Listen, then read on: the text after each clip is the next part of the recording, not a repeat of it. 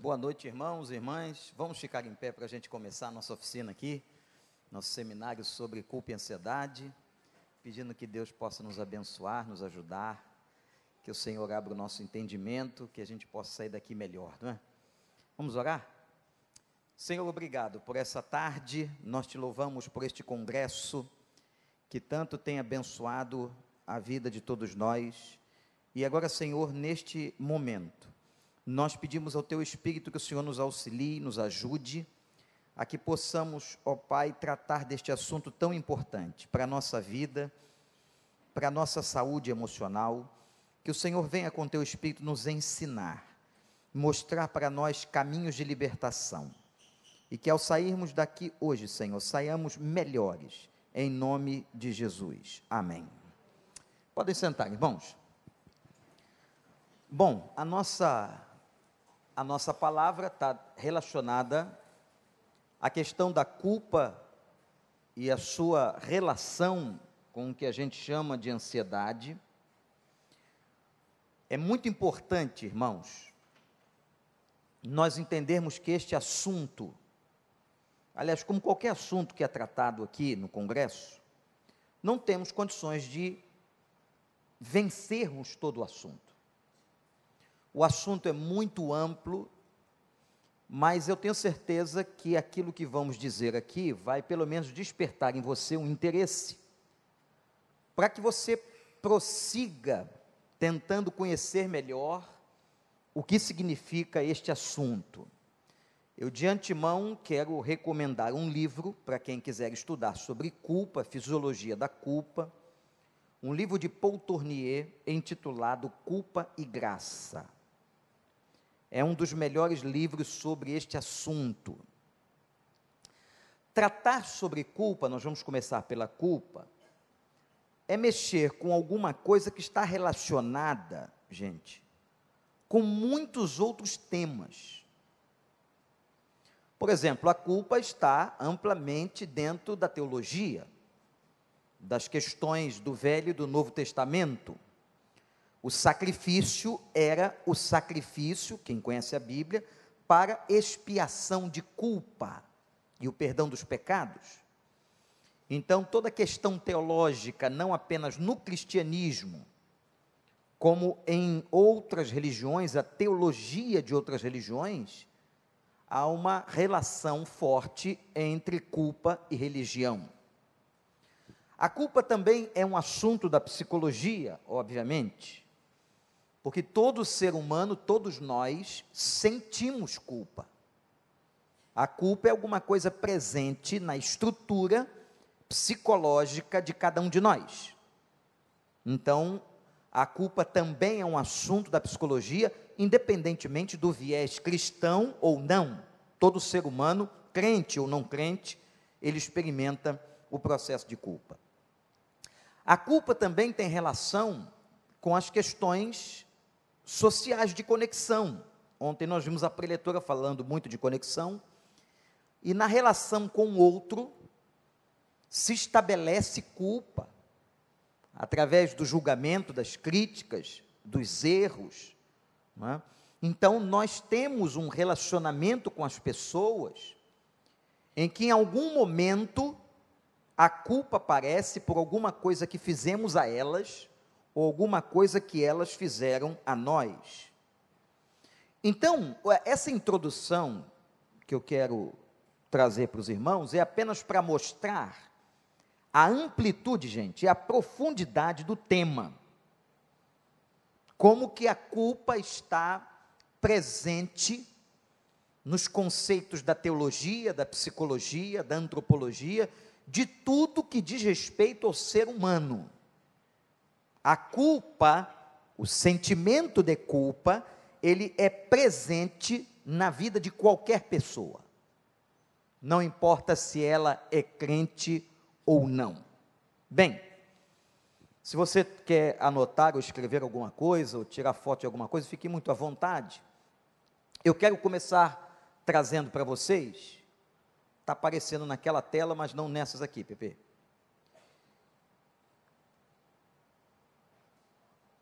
Esse conceito ou o conceito mais interessante sobre o que é a culpa, né, e como ela se caracteriza, vamos começar dizendo o seguinte: a culpa é uma dor na consciência. Pronto.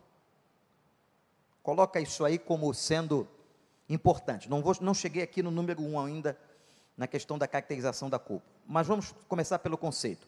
A culpa é dor na consciência. Ora, o que, que seria essa dor na consciência humana? Um incômodo que nós temos mediante um sistema chamado sistema de advertência. Um grande teórico chamado Paul Brand, especialista um trabalho com leprosos, ele traz uma ilustração muito interessante, diz assim: a dor é fundamental. A hora que o leproso passa a ter insensibilidade à dor, ele corre perigo de morte. Porque ele pode obter ferimentos fatais para a vida dele. Então, Brand vai dizer que a dor é importante. Ele usa a imagem do leproso, uma imagem radical, para dizer o quanto a dor é importante. Ora, se eu estou falando ou conceituando a culpa como uma dor na consciência, eu pergunto a vocês: essa dor para o ser humano é importante ou não? O que, que vocês acham? A culpa é dor na consciência ela é importante ou não para nós? É. Ela é muito importante para nós. É por causa desse sentimento de culpa que nós corrigimos os nossos rumos. Agora vejam bem, irmãos. A culpa, que essa dor na consciência, que nós estamos dizendo aqui, ela se caracteriza por algumas coisas interessantes. A primeira está aí diante de vocês. Quando fazemos algo que temos consciência, e aqui me permitam observar, eu estou falando de pessoas que estão gozando de uma consciência saudável. Daqui a pouco eu vou explicar sobre isso. Quando fazemos algo que temos consciência que não deveríamos ter feito, isso gera em nós um sentimento de culpa. Agora, para aí pela metade dessa caracterização. Como é que você sabe que transgrediu ou que você deixou de fazer o que deveria ter feito? Por causa de uma coisa chamada lei. Você só pode se sentir culpado porque há lei. Se não houvesse lei, e Paulo, na sua carta aos Romanos, explica isso de maneira fantástica. Quem estuda direito aqui, ou estudou direito, entende o que nós estamos dizendo? Se você não tem o conhecimento da lei, não pode haver culpa, não há transgressão. Por isso a questão da salvação das pessoas. E a gente podia aqui ir muito longe nessa reflexão. Eu só sei que eu estou errado porque há o estabelecimento da lei. Por isso que a lei do Velho Testamento, ela foi fundamental. Por que, que a lei foi fundamental? Primeiro, para mostrar para nós que nós não conseguimos cumprir a lei. E que nós somos transgressores. Quando a lei foi entregue, ficou diante de nós muito claro de toda a humanidade a nossa incompetência, a nossa incapacidade em cumprir a lei. Por isso que a salvação em Cristo, diz a Bíblia, não está baseada no cumprimento da lei, mas a salvação é pela graça. Louvado seja o nome do Senhor. Está dando para você entender? Por isso que se você quiser cumprir a lei, você vai cumprir o primeiro mandamento, o segundo, o terceiro, mas talvez o quarto você não consiga. E a Bíblia diz assim: aquele que quebrou basta um tio da lei, anulou toda a lei, quebrou toda a lei. Ora, a lei veio para mostrar para nós o quanto somos pecadores, a lei mostra para nós o quanto nós somos incapazes, e mostra para nós que nós não podemos nos salvar. Ora, porque se eu conseguisse cumprir toda a lei, eu poderia dizer assim: bom, cumpri toda a lei, como o jovem rico tentou dizer para Jesus, eu sei os mandamentos, eu faço isso, faço aquilo, faço aquilo. Ah, mas você não faz outra coisa, disse Jesus para ele. Você não renuncia e não coloca Deus em primeiro lugar. O primeiro lugar do teu coração, o primeiro mandamento logo está quebrado. Você conhece os mandamentos, mas não consegue estabelecer o primeiro mandamento, porque no teu coração primeiro está o dinheiro e não está Deus. Esse foi, esse é o âmago da questão, da discussão entre Jesus e o chamado jovem rico. Ele conhecia, mas ele não consegue cumprir. Ora, gente, se nós não conseguimos cumprir a lei, é por isso que Paulo vai dizer que a nossa salvação em Cristo Jesus é pela graça. Ele veio, cumpriu por nós, ele cumpriu toda a lei, ele morreu em expiação pela nossa culpa, e o sangue de Jesus Cristo nos purifica de todo pecado. Louvado seja o nome do Senhor. Está claro até aqui, gente? Então, por que que eu sei que eu errei? Porque a lei. Isso se aplica, inclusive, eu estou trazendo uma mentalidade cristã, mas se aplica em tudo na vida. Por exemplo, como é que você sabe que você transgrediu no trânsito? Como é que você sabe que passar o sinal vermelho é uma infração de trânsito? Porque há uma lei que estabelece, uma lei social, uma lei de trânsito, que quando você ultrapassa um sinal vermelho, aliás, essa é uma lei de trânsito mundial, você fere um regimento. Então eu preciso da lei para que eu possa saber quando eu transgrido ou não transgrido. Então agora volta para a tela, olha o que está escrito. Primeira caracterização da culpa numa pessoa se estabelece quando fazemos algo que temos a consciência que não deveríamos ter feito. Até aí. E quem me dá essa consciência? Anote, é a lei. Seja a lei dos homens, ou seja a lei de Deus. Como é que o ser humano sabe que se ele matar alguém, ele sofrerá punições e castigo social, porque há uma lei, há uma lei criminal, há um tratado criminal na sociedade, de que nós não podemos fazer isso. Então, gente, coisa importante sobre culpa. Nós só temos a consciência de que estamos errados e vamos nos sentir culpados porque há uma lei que estabelece princípios, seja essa lei divina ou uma lei social, e ao quebrar a lei, eu então, diante da lei, me sinto culpado por tê-la quebrado. Agora vejam a continuidade do texto. Ou, quer dizer, uma outra situação que a culpa pode se apresentar para nós. Quando nós deixamos de fazer algo que precisaríamos ter feito. Lembram de Jesus quando ele disse assim: Aquele que sabe que deve fazer o bem e não o faz, comete pecado. Ora, então, gente, a culpa, ela não vem só porque eu transgredi a lei. A culpa também surge porque eu deixo de fazer o que eu deveria ter feito. Então, tanto a transgressão da lei, ou deixar de fazer o bem, é pecado diante de Deus. É pecado diante dos princípios de Deus. Então, a, a caracterização da culpa na minha cabeça, na sua cabeça, gente, ele vem exatamente porque você conhece a lei e sabe quando quebra a lei. Ou porque você sabe que você poderia ter feito alguma coisa por alguém e não fez. Agora veja uma outra coisa interessante, do aspecto da caracterização da culpa. A gente pode ter o que chamamos de culpa positiva ou culpa negativa. Mas como é que é isso? O que, que seria a culpa positiva e a culpa negativa? Anote aí, irmão, a culpa positiva é a culpa que leva o indivíduo ao conserto, à restauração, ao arrependimento. Esse sentimento é positivo.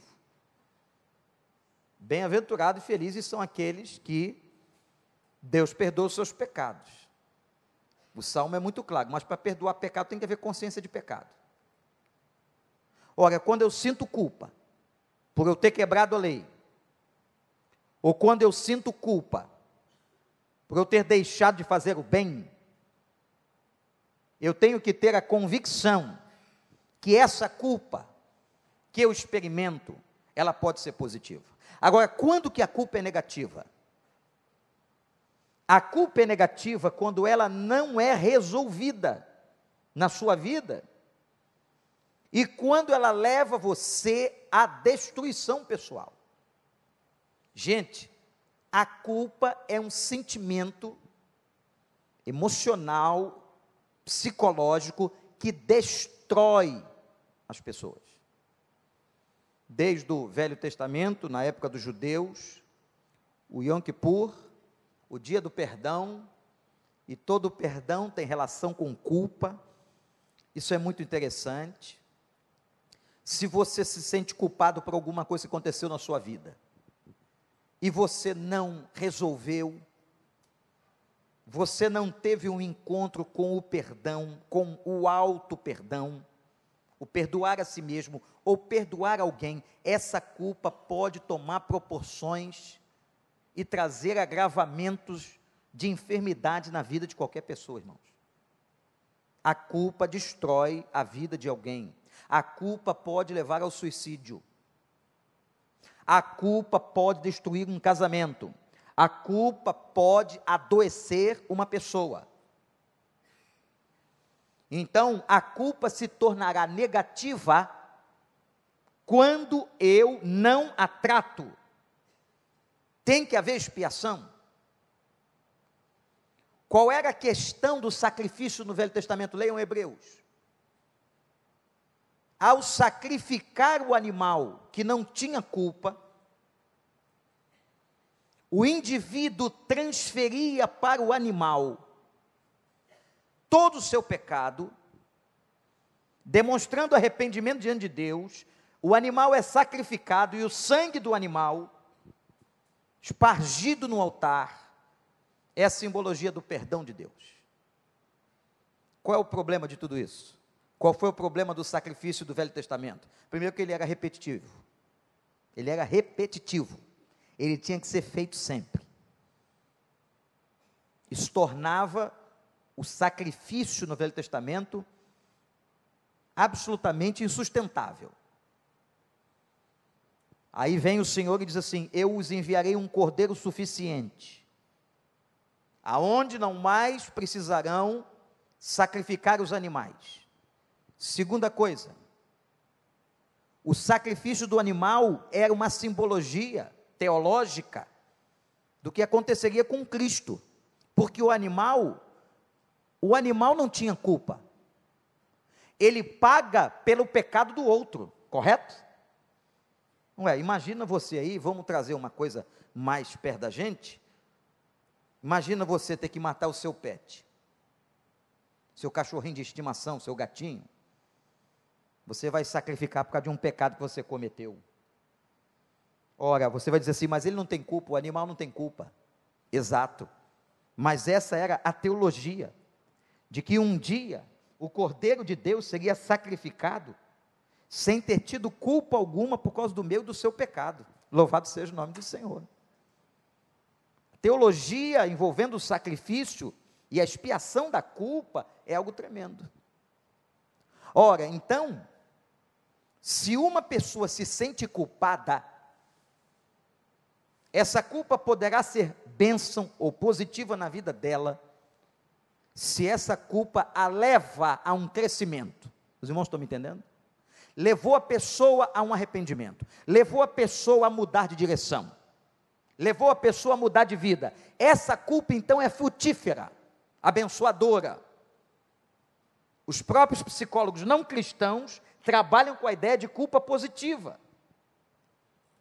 Agora, ela será uma culpa negativa quando ela não é tratada e ela leva a gente a distorções e a destruição de muitas coisas ao redor da nossa vida. Está claro até aqui, pessoal? Um terceiro ponto que nós colocamos ali sobre a caracterização da culpa na ótica bíblica, isso é muito interessante, é que todos nós, segundo a carta aos Romanos, somos culpados diante de Deus. Não há um justo sequer. O que, que significa isso? Que nós, quando tomamos consciência da existência, da nossa vida, nós que conhecemos o Evangelho, conhecemos a Deus, sabemos que somos culpados diante de Deus, não há um justo sequer. Então não importa se o outro matou ou eu menti, o que difere são as consequências. É o grau e o nível das consequências, mas todos pecamos, diz a Bíblia, e fomos destituídos da glória de Deus, fomos apartados para sempre. E o que é que nos traz de volta? É a graça. É o Cristo que disse: Eu sou o caminho, a verdade e a vida. Ninguém vem ao Pai se não for por mim. Então, Jesus Cristo é o caminho da reconciliação entre nós e Deus. Ao entrar neste caminho, nós estamos nos reconciliando.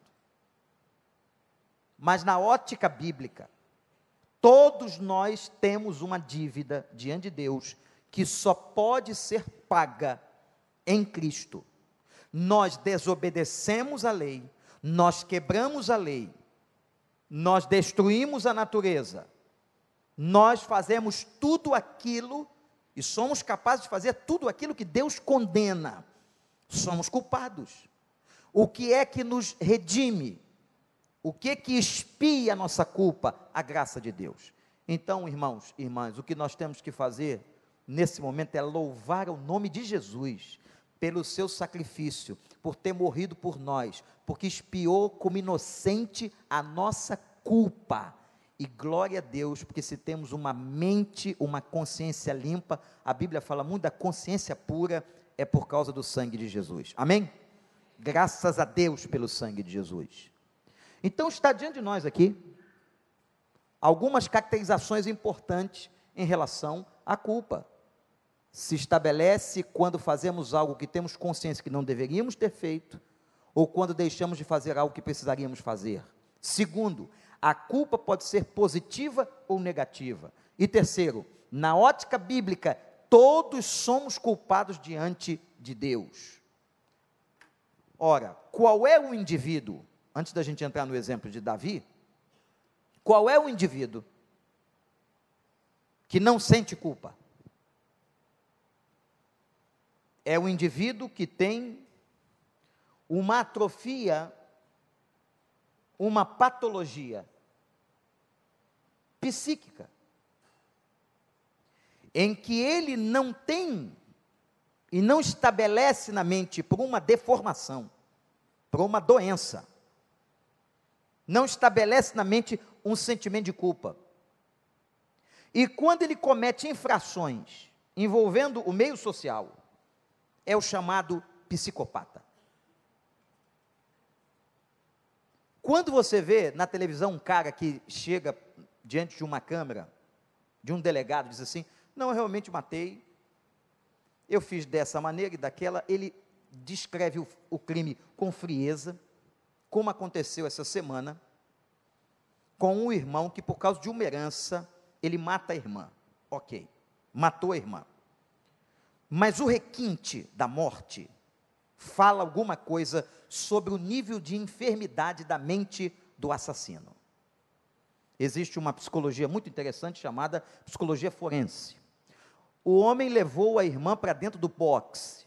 Por que para dentro do box? Por causa da água que ajudaria ele. Olha, ele pensou na facilidade em limpar o ambiente.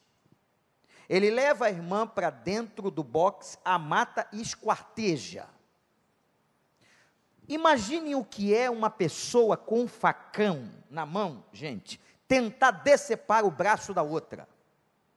Mas ele não decepa só o braço, ele decepa o outro braço, uma perna, outra perna, anteperna, o pé, os dedos, ele vai esquartejando a pessoa. Vejam o que está se processando na mente de um indivíduo desse. Não foi só o fato de alguém que pegou uma arma e matou alguém, mas um sentimento patológico, e aqui me permitam dizer, eu não acredito na atuação de uma pessoa dessa sozinha. Não acredito. Eu acredito que a companhia satânica está ali. Por isso que, como eu pregava domingo passado, a questão da doença mental e da possessão demoníaca na história sempre andaram muito juntas. Essa história de se estudar a mente do ser humano tem pouco mais de 100 anos. 100 anos, gente. O mundo é milenar. Até no outro dia, toda questão que envolvia a mente e que o homem a ciência não entendia, era atribuída ao diabo. É claro que hoje nós temos uma evolução científica e da neurociência e da psiquiatria muito grande, mas nós não podemos desprezar a força satânica na atuação da mente de uma pessoa. A psicopatia é a ausência de culpa no exercício de um crime social. Existem alguns filmes históricos muito bons, mas um que me impressionou bastante, que foi muito importante para que nós entendêssemos um pouco a mente de um psicopata, foi O Silêncio dos Inocentes. Quem não viu esse filme, veja e se você for ver gravado, veja a partir das 11 da noite. Você vai ter uma noite de reflexão. O Silêncio dos Inocentes, Hannibal e alguns filmes dessa natureza em que mostram a psicopatia de uma pessoa. A Jodie Foster, que é uma belíssima atriz no filme, ela se aproxima de um psicopata para entender a mente do psicopata. Ela sabia que aquele homem não havia cometido os crimes que ela estava procurando. Mas ela se aproxima dele, é o Anthony Hoffman, um dos grandes atores do cinema, para tentar entender a mente do psicopata, para chegar no assassino e o doente, Anthony Hoffman, ele consegue, o personagem dele consegue dar todas as dicas e ela chega ao assassino pelas pistas da mente do próprio psicopata. Mas só que ele também era um psicopata. E quando ficou preso, ele gostava de arrancar a pele dos soldados e deixar o corpo somente em carne viva. A mente de um psicopata, ele faz, ele comete, e ele não sente a dor da consciência. Porque nós definimos aqui que a culpa é dor na consciência. O que é culpa, gente? Dor na consciência. E nós conhecemos isso por causa da lei. Da lei dos homens ou da lei de Deus. Eu queria que nós víssemos agora um exemplo do sentimento de culpa na vida de Davi, eu gosto muito de usar a Bíblia, porque a Bíblia é, é, a chave de tudo. E nada melhor do que exemplificar usando a Bíblia. Você podia usar muitas outras coisas, mas a Bíblia é extraordinária, tem tudo que a gente precisa. Então, abra aí a sua Bíblia, no Salmo 51, se você tiver aí no telefone, pode ligar. Aí você vai ver o que? Agora nós vamos entrar numa relação entre culpa e ansiedade. Primeiro, preste atenção numa coisa. Ansiedade é uma das doenças modernas. Os ansiolíticos na indústria farmacêutica são remédios de ponta hoje, levando a lucros extraordinários. Porque as pessoas nós estamos cada vez mais ansiosos. Um dos teóricos mais interessantes que trabalhou ansiedade foi Alvin Toffler. Ele tem alguns livros, um deles eu já citei na igreja, O Choque do Futuro, onde ele fala que a velocidade dos acontecimentos, isso ele falou há décadas atrás, a velocidade dos acontecimentos aumenta o grau de ansiedade. Ora, o que é que as mídias sociais fazem com você? Quando você instantaneamente busca notícia do seu time de futebol, do que está acontecendo no país, na sua cidade, ou sobre a vida de alguém, nas mídias sociais. E uma das coisas mais interessantes, não é só uma questão financeira, quando você quer trocar o telefone.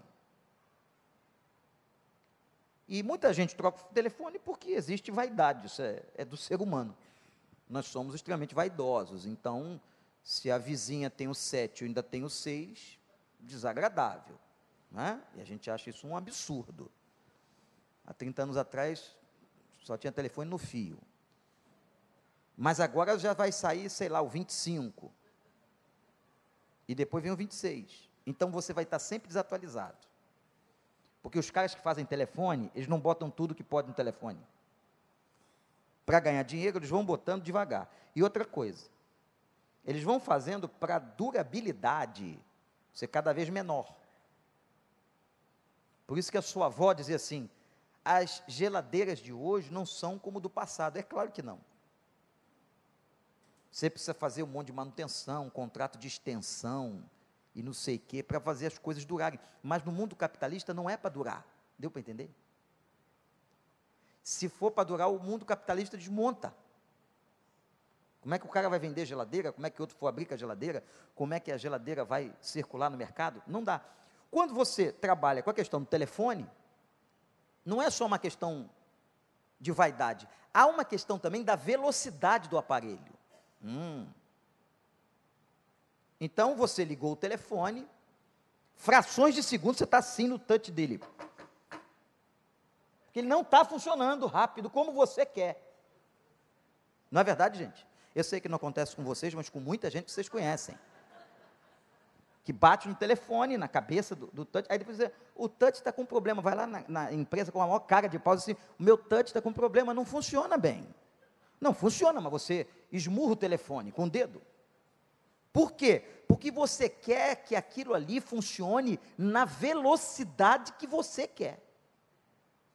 Então, quanto mais rápido, nós tínhamos o 3G, agora é 4G, já tem o 4.5, está saindo o 5 e daqui a pouco vai ter o 8G. Tudo isso é coisa da tentativa da velocidade das coisas, mais rápida, velocidade de informação. Não precisa mais a carta levar oito dias para chegar no destino. Tem que chegar no clique. Ora, o que Alvin Toffer diz, e os especialistas, é que quanto mais veloz as informações e mais informações à minha disposição, eu vou gerando um núcleo ansioso dentro de mim mesmo. Então, nós todos que estamos aqui somos uma pilha de ansiedade. E em alguns pontos, ou de alguma forma, Alguns chegam a ter uma ansiedade tão exacerbada que precisam do controlador bioquímico cerebral.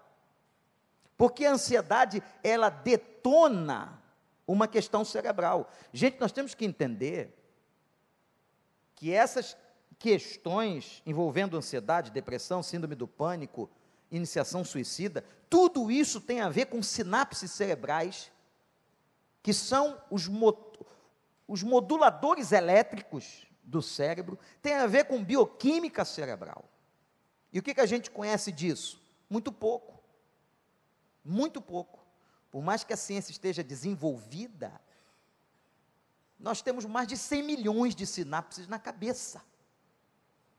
Aí você diz assim: eu vou dormir para eu descansar a minha cabeça. É o momento que a cabeça mais trabalha. Então a cabeça de nenhum de nós para ela continua funcionando. O cérebro é um computador inimaginável que o homem não vai conseguir imitar. A questão é que o mundo que nós estamos vivendo, com suas crises, com seus problemas e com a questão da velocidade das informações, ele é um mundo que gatilha o problema da ansiedade.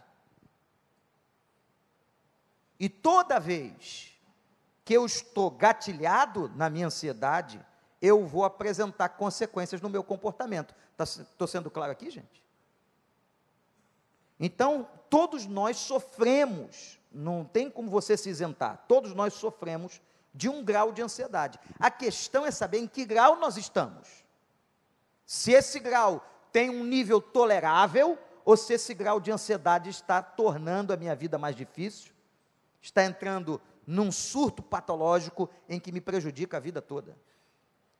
A pessoa está conversando com você, não, você não consegue completar uma frase porque ela completa a frase para você.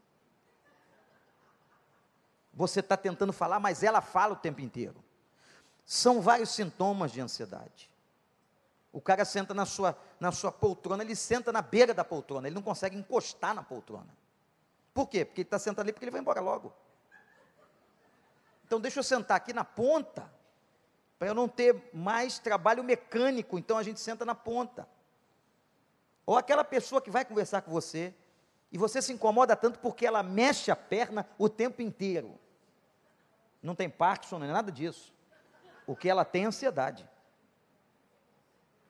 E se você disser ela, você está com um problema de ansiedade, de maneira nenhuma, ela começa a mexer as duas.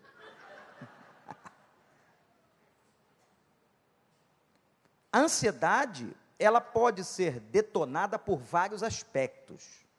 Mas eu só quero me prender hoje, porque não dá tempo. Ansiedade não é uma matéria de uma palestra. Ansiedade numa universidade, você estuda um ano inteiro, dois semestres, para tentar entender um pouquinho da fisiologia da ansiedade. Eu quero me ater à ansiedade com a questão da culpa. Essa é, a nossa relação, culpa-ansiedade. Ora, e o melhor exemplo disso é o tal do rei Davi. Vocês sabem da história dele. Ele comete uma situação muito difícil, ele comete um adultério, ele se envolve com a mulher de um amigo, um homem que era comandante do exército dele, chamado Urias, e ele não só se envolve emocionalmente com a mulher, ele como rei, ela não tinha muita opção naquela época, o rei chamou, ponto final tem que comparecer no palácio e na câmara anterior do rei. Ela comparece, depois ela traz a notícia que ela engravidou. Logo na primeira vez, um azar danado, não é? Ela engravidou e diz a ele, ele agora tem que eliminar a situação, porque ele era rei. Isso ficaria muito difícil, porque não apenas o fato de ser rei, mas era com a mulher do comandante primeira ideia que ele tem é matar o comandante. Então ele manda, chama Urias, tenta fazer com que Urias tenha relações com a mulher dele, para que a gravidez fosse assumida por Urias, ninguém saberia, talvez só a mulher, mas Urias não cai na dele por fidelidade a ele. E fidelidade ao exército. Diz: como é que eu posso me deitar com a minha mulher e o exército de Deus lutando no front da batalha. Não, Urias fica sentado na porta da casa e não vai.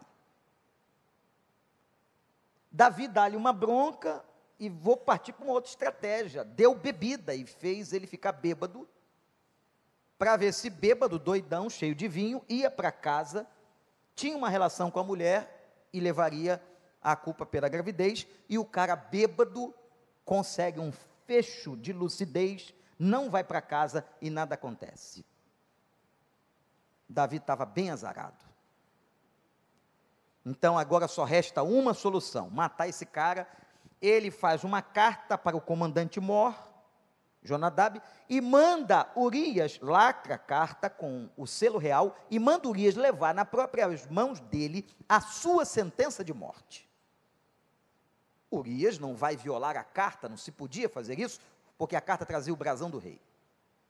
Chegou lá, Jonadab abre a carta, lê e diz assim a carta: coloque Urias na frente da batalha, no fronte. Mas ele era um comandante estratégico, como vai para o fronte? Mas ordem do rei, e logo, logo ele está morto. Logo, logo ele está morto. Pronto. Agora ninguém vai saber de nada, só que tinha um problema da gravidez a moça estava grávida e ela vem a perder a criança. Apareceu um cara chamado Natan, profeta, e como a Bíblia diz que nada fica encoberto, Davi achou que ia ficar tudo certinho. Natan vai à casa dele, conta uma história para ele, de um cara muito rico que pegou a ovelha do outro. Davi ouviu a parábola, a historinha, se indignou. E Natan olha para ele e diz assim: Este homem da minha historinha é você, Davi. O profeta confronta o rei.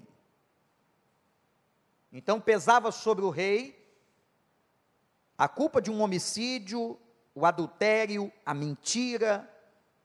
Dizer, haviam vários pecados infringidos, cometidos por Davi. Mas aqui vem exatamente, irmãos, o porquê que este homem tão terrível, tão mau, talvez você não tivesse a coragem de Davi, de fazer o que ele fez, mas como que este homem é um homem segundo o coração de Deus. Coisa que a gente não entende na Bíblia. Mas o segredo do porquê que este homem é o homem segundo o coração de Deus é pelo fato de que esse rei adúltero, homicida, ele acaba se arrependendo e não há nada mais que mova o coração de Deus do que o arrependimento de uma pessoa. E nesse momento em que ele está na sua crise de culpa, que Natan o confronta, ele escreve dois salmos na Bíblia importantíssimos. Na mesma época, é o Salmo 51 e o Salmo 32. Eu queria ler para vocês o texto, para vocês verem como estava o interior. É claro que você aqui não vai ler Davi dizendo assim: Eu estou muito ansioso, Senhor. Apesar da palavra ansiedade estar muito presente na Bíblia, especialmente no Novo Testamento, a palavra meriminate. Mas você não vai encontrar ele dizendo isso aqui, mas você vai perceber as características da ansiedade muito perto de Davi, por causa do que ele havia cometido. Então, a sua culpa gerando nele um núcleo ansioso. E nós vamos ter que ver como ele resolve esse problema. Tem misericórdia de mim, ó Deus. Por teu amor, por tua grande compaixão, apaga as minhas transgressões. Lava-me de toda a minha culpa e purifica-me do meu pecado. O rei está dizendo isso, gente. Um rei, não era um homem qualquer. Pois eu mesmo reconheço as minhas transgressões e o meu pecado sempre me persegue. Olha aí a caracterização da culpa somada ao processo de ansiedade. O meu pecado sempre me persegue. No Salmo 32 ele diz assim: A tua mão pesa sobre mim dia e noite. Contra ti, contra ti pequei e fiz o que tu reprovas, de modo que justa é a tua sentença. Eu estou pronto, Senhor. Pode mandar o castigo. Tens razão em condenar-me. Sei que sou um pecador desde que nasci. Sim, desde que me concebeu minha mãe, sei que desejas a verdade no íntimo e no coração me ensina sabedoria. Purifica-me. Purifica-me com sopo e ficarei puro. Lava-me e mais branco do que a neve serei. Faz-me ouvir de novo júbilo e alegria e os ossos, olhem isso, irmãos, sublinhe isso no salmo. E os ossos que esmagaste exultarão. Esconde o rosto dos meus pecados e apaga as minhas iniquidades. Paga todas as minhas. Cria em mim, ó Deus, cria em mim um coração puro e renova dentro de mim um espírito estável. Você pode ficar lendo, estudando esse salmo muitos dias somado ao Salmo 32, eu quero analisar algumas coisas do Salmo. No processo da culpa e da ansiedade com Davi. Primeiro que Davi viu e reconheceu sua natureza. Quer dizer, eu em pecado fui concebido, quer dizer, eu sou um pecador. Eu reconheço que eu transgredi leis, eu transgrido leis. E eu reconheço o pecado que eu cometi. É muito importante, no processo da culpa, você reconhecer o pecado, a infração. Por que, que eu estou me sentindo culpado? Qual é a minha questão? ele experimenta, irmãos, sofrimento corporal. Olha aí. Olha a culpa sendo somatizada, isto é, jogada para o corpo de uma pessoa. Uma pessoa pode ter um AVC por causa de uma culpa carregada? Sim. Uma pessoa pode ter infarto do miocárdio por uma culpa carregada? Sim. Uma pessoa pode ter várias perturbações, ele diz assim: os meus ossos estão esmagados, é como se ele sentisse dor nas entranhas, nos próprios ossos, desgaste. Gerado por quê? Por uma culpa, por uma dor na cabeça, uma dor na sua consciência. Isso é muito interessante, irmãos. Então, neste salmo, nós vamos ver, estamos vendo, como que a culpa adoece uma pessoa. Agora, olha que interessante o terceiro aspecto da análise do Salmo 51, no texto que lemos. Ele diz que ele perdeu a alegria de viver. Ele está abalado, ele não sorri mais, ele teve uma afetação de humor. Você não pode ver aqui aquele Davi que dançava com Miguian. Aquele Davi que exultava, levando a arca de Deus. Não. Ele é um homem agora diferente, abatido, culpado. O seu humor se tornou, diz o texto, em sequidão de estio. Isto é, ele está agora absolutamente triste, consumido, por causa da culpa que estava sentindo. Então veja, ele diz que está doente, e ele diz que perdeu a sua alegria. Outra coisa interessantíssima da análise do texto bíblico, analisando a culpa de Davi, é que ele perdeu a esperança de que a religião, a sua religião, pudesse redimi-lo. Sua religião era impotente, porque religião, qualquer pessoa religiosa, não sei qual é a sua, você que está aqui assistindo, mas a religião ela não resolve o problema da culpa. A religião não espia a culpa. Há religiões que mandam as pessoas fazerem sacrifícios, sacrifícios de animais, sacrifícios onde elas pagam promessas. Mas, na verdade, o que a gente vê na palavra de Deus é que nenhuma religião, nenhuma, nem o cristianismo, é capaz de expiar, ou de aliviar, ou de perdoar a culpa de alguém, a única pessoa que expia e perdoa a culpa é o Senhor Jesus Cristo. O sangue de Jesus nos purifica e só Ele de todo o pecado. Uma pessoa pode vir à igreja, gente, pode saber cantar, conhecer a Bíblia, Velho, Novo Testamento, ser ativista religioso, mas ela pode não ter tido uma experiência com Cristo e não experimentou a expiação do seu pecado. Então coloca na sua cabeça isso. Religião não resolve o problema da culpa. O que vai resolver o problema da minha e da sua culpa é o sangue do Cordeiro. Seu ministério está comprometido, e aqui eu posso ampliar isso. Dizer assim: o seu ministério o seu trabalho. Ministério aqui não é só uma questão, uma alusão à vida de um pastor, ministério religioso, não. Qual é o seu ministério? Aonde Deus colocou você? Você pode ter um ministério lá na sua empresa, na fábrica, na guarda municipal, como policial militar, como agente comercial. O ministério é aquela vocação, aquele lugar que Deus nos colocou para refletirmos a sua glória. Mas como, gente, Davi ia refletir a glória de Deus com a cabeça cheia de culpa pelo homicídio e pela desgraça que cometera a Urias? Como que ele ia exercer o seu trabalho se ele fez tanto mal a Betseba, desonrando aquela mulher?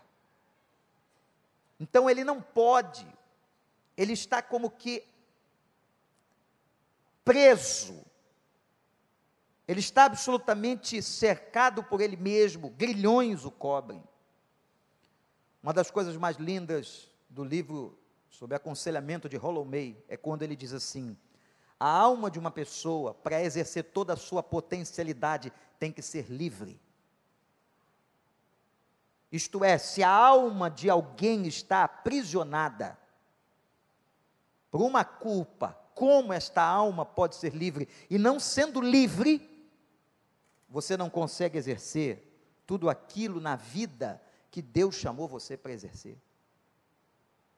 Então vejam aí quantas consequências a culpa e a ansiedade se misturam na vida do grande Davi, do grande rei. Como é que eu resolvo o problema? Estamos chegando na parte boa. Que agora eu já sei que culpa é dor na consciência. Eu sei que só não sente culpa se for um psicopata. Eu sei que a culpa adoece. Eu sei que a culpa paralisa potenciais. Eu sei que a culpa é gatilho da ansiedade, é um dos gatilhos da ansiedade. Como é que eu resolvo?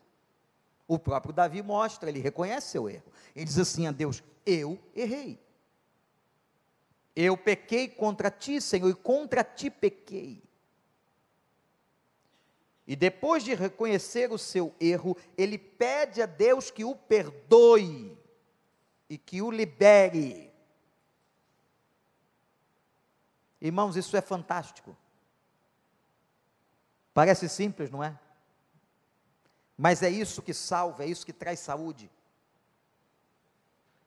E você precisa aprender que quando você reconhece, que você confessa, que você pede o perdão, existe uma ordem espiritual de libertação. 1 João 1,9: Se confessarmos os nossos pecados, conhece esse versículo?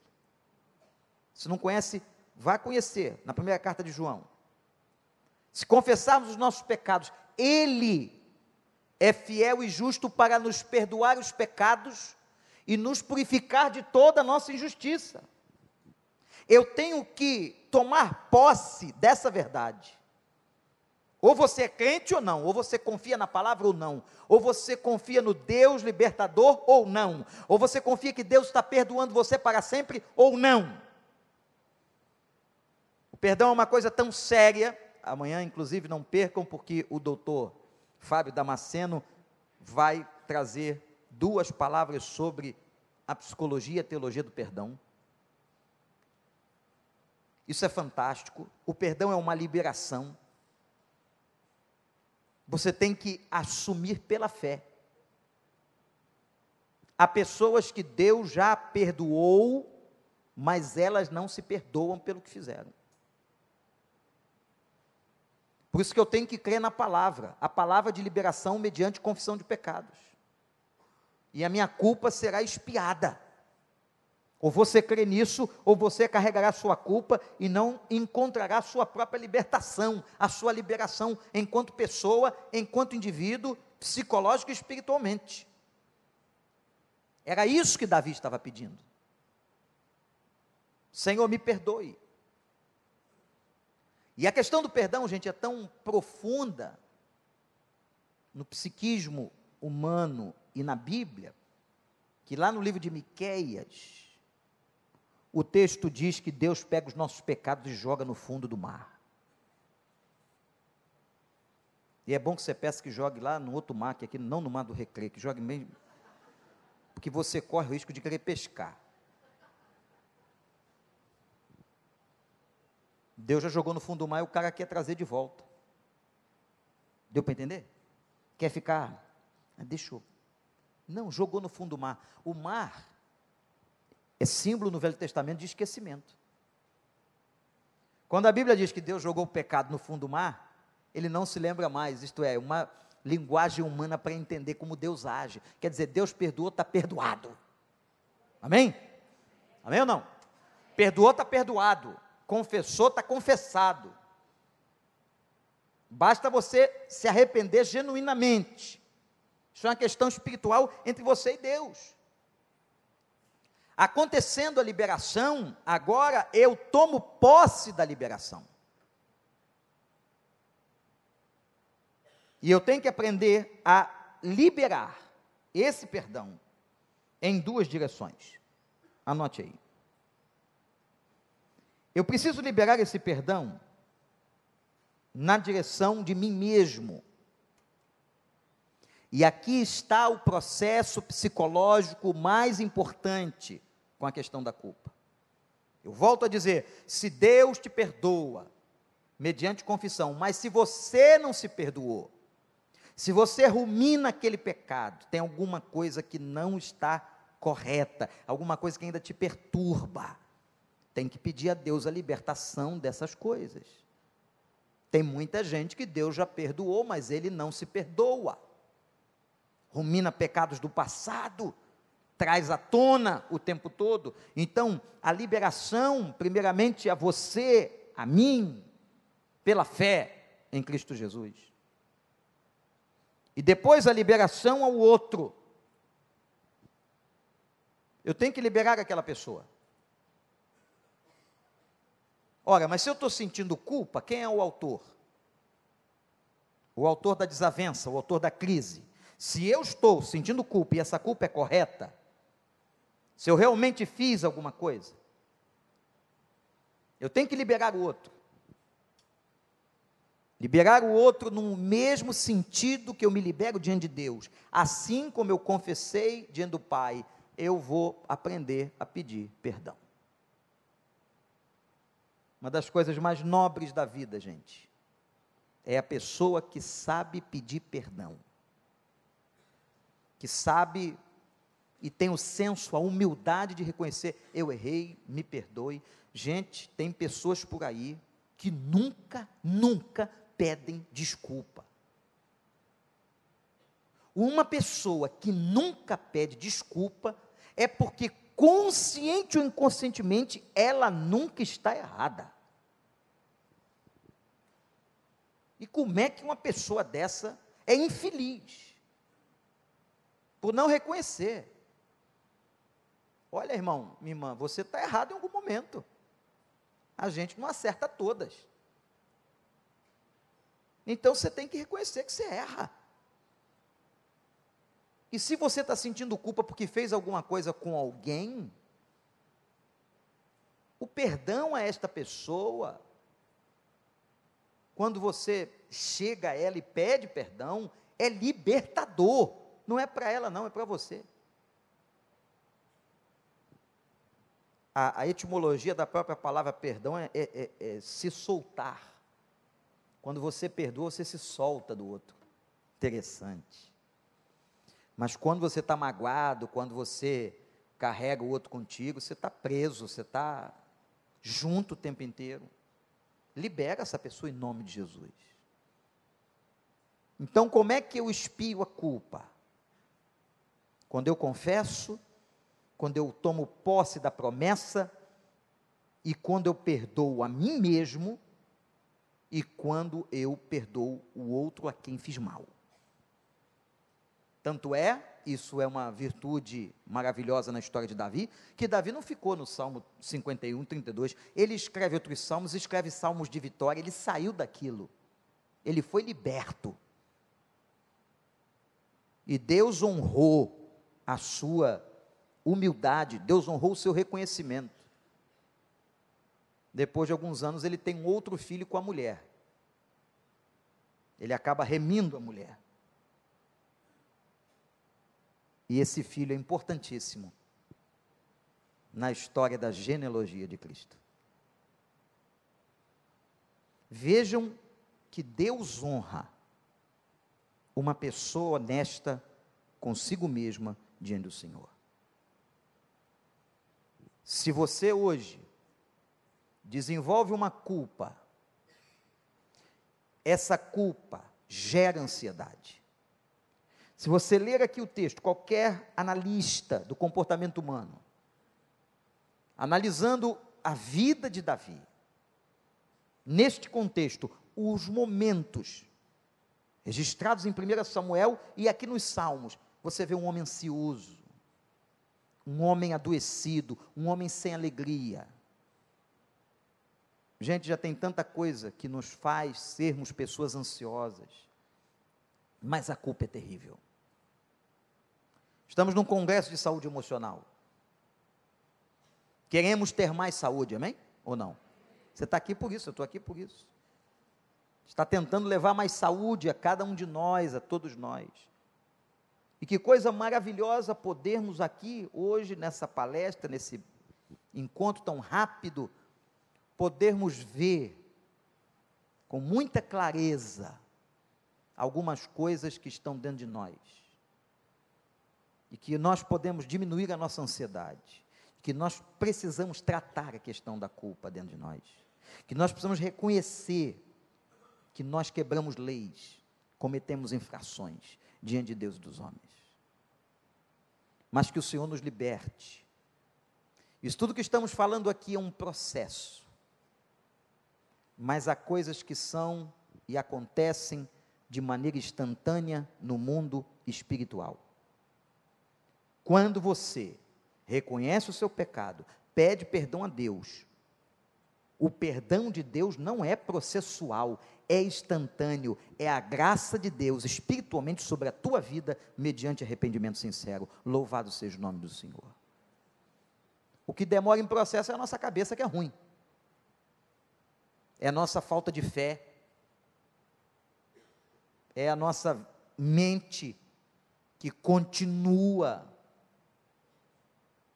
gerando aquela culpa, não confiamos no perdão de Deus, não confiamos no Senhor que nos redime, não confiamos na expiação, e a gente, por ter cabeça ruim, por ter pouca fé, a gente vai alimentando uma coisa que Deus já perdoou vamos confiar e vamos tratar as nossas cabeças. Gente, eu vejo a questão deste congresso e tudo que está acontecendo aqui como uma das coisas mais importantes na vida cristã. Isso é um discipulado. Porque não basta apenas reconhecer a salvação e tê-la mas nós precisamos ter mais saúde e vivermos a promessa de João 10, 10. Eu vim para que tenham vida e a tenham em abundância. Deus tem para nós, eu creio nisso, uma qualidade de vida. Você crê nisso? Qualidade. Tem gente que vive uma vida muito ruim e é dentro de gente de igreja. Vive uma vida amarrada, é gente que frequenta igreja, frequenta culto só vive na briga, só vive na confusão, é cheio de culpa, não resolve as tranqueiras. Está sempre amarrado. Sabe por quê? São os problemas da saúde emocional do indivíduo. Não tem, às vezes, nada a ver com Deus. Deus está sempre pronto para libertar, pronto para curar, pronto para fazer as coisas em processo ou instantaneamente, mas nós somos complicados e complicamos nós atravancamos o projeto. E eu volto a dizer aqui o que disse no início: muita ajuda de Satanás, muita ajuda. Que vai fazendo de tudo para que você não tenha qualidade de vida. Então, a coisa mais triste que a gente vê hoje é crente. Eu não estou aqui falando de gente que não conhece Deus. Crente que vive uma qualidade de vida muito ruim por causa das suas complexidades psicológicas. Se trate, busque ajuda, leia, vá a profissionais se for preciso, mas busque ter uma vida de mais qualificação. E olha, nós estamos vendo um mundo louco, um mundo em que cada vez mais gatilhos vão detonar a nossa ansiedade. Quando a gente lê na Bíblia que a paz de Cristo seja o árbitro, que haja temperança. A Bíblia está cheia de conselhos para nós, para a gente ter uma qualidade de vida melhor. Então o que eu tenho que fazer, pastor? Você tem que cair dentro, você tem que fazer a tua parte. Volto a dizer, tem muitas coisas que têm nada a ver com Deus. Tem a ver com a nossa disposição pessoal de encararmos o problema, de corrigirmos as questões, de sairmos como disse a Roseni ontem, das nossas codependências. Sairmos dos círculos. Há pessoas que vivem em ciclo. São adoecidas e o tempo todo elas falam, há pessoas que eu conheço, irmãos, que falam do mesmo problema há mais de 20 anos. E não tomam uma atitude efetiva na resolução do seu problema para a qualidade de vida. Sai disso. Eu me lembro uma vez, preguei um sermão aqui na Carta aos Coríntios, falando sobre a libertação na vida do crente. A gente fala muito de libertação na vida do ímpio, né? Cai que não conhece a Deus, tem que se libertar de Satanás, tem que se libertar das forças do mal. Mas e os crentes? E os que conhecem a Bíblia? Que precisam se libertar de tanta coisa. Que não é porque Deus não quer libertar, é porque você não larga essas tranqueiras emocionais. Jesus disse: Conhecereis a verdade, e a verdade vos libertará. A liberdade ou a libertação está ao nosso dispor. Usemos e que Deus nos dê saúde para vivermos com mais qualidade. Que você resolva o problema da sua culpa e com isso você estará gerando uma força muito grande de contenção da sua própria ansiedade. Que Deus nos abençoe, gente. Amém? Vamos ficar em pé? Vamos orar? Queria que você agora diante de Deus, um minutinho, que você tratasse as suas questões, se você está se sentindo assim, culpado por alguma coisa, se você está se sentindo mal, se você está vivendo uma tranqueira de vida, tá, o negócio está ruim, você é crente, mas não tem qualidade. Um nível de ansiedade altíssimo. Olha aí. Feche seus olhos, pede a Deus. Faz o que Davi fez. Senhor, tem misericórdia. Tem misericórdia, Senhor. Confessa a Deus os teus pecados, os teus erros. Esse caminhar em círculos Pede a Deus que possa lavar sua vida com sangue que expia a culpa.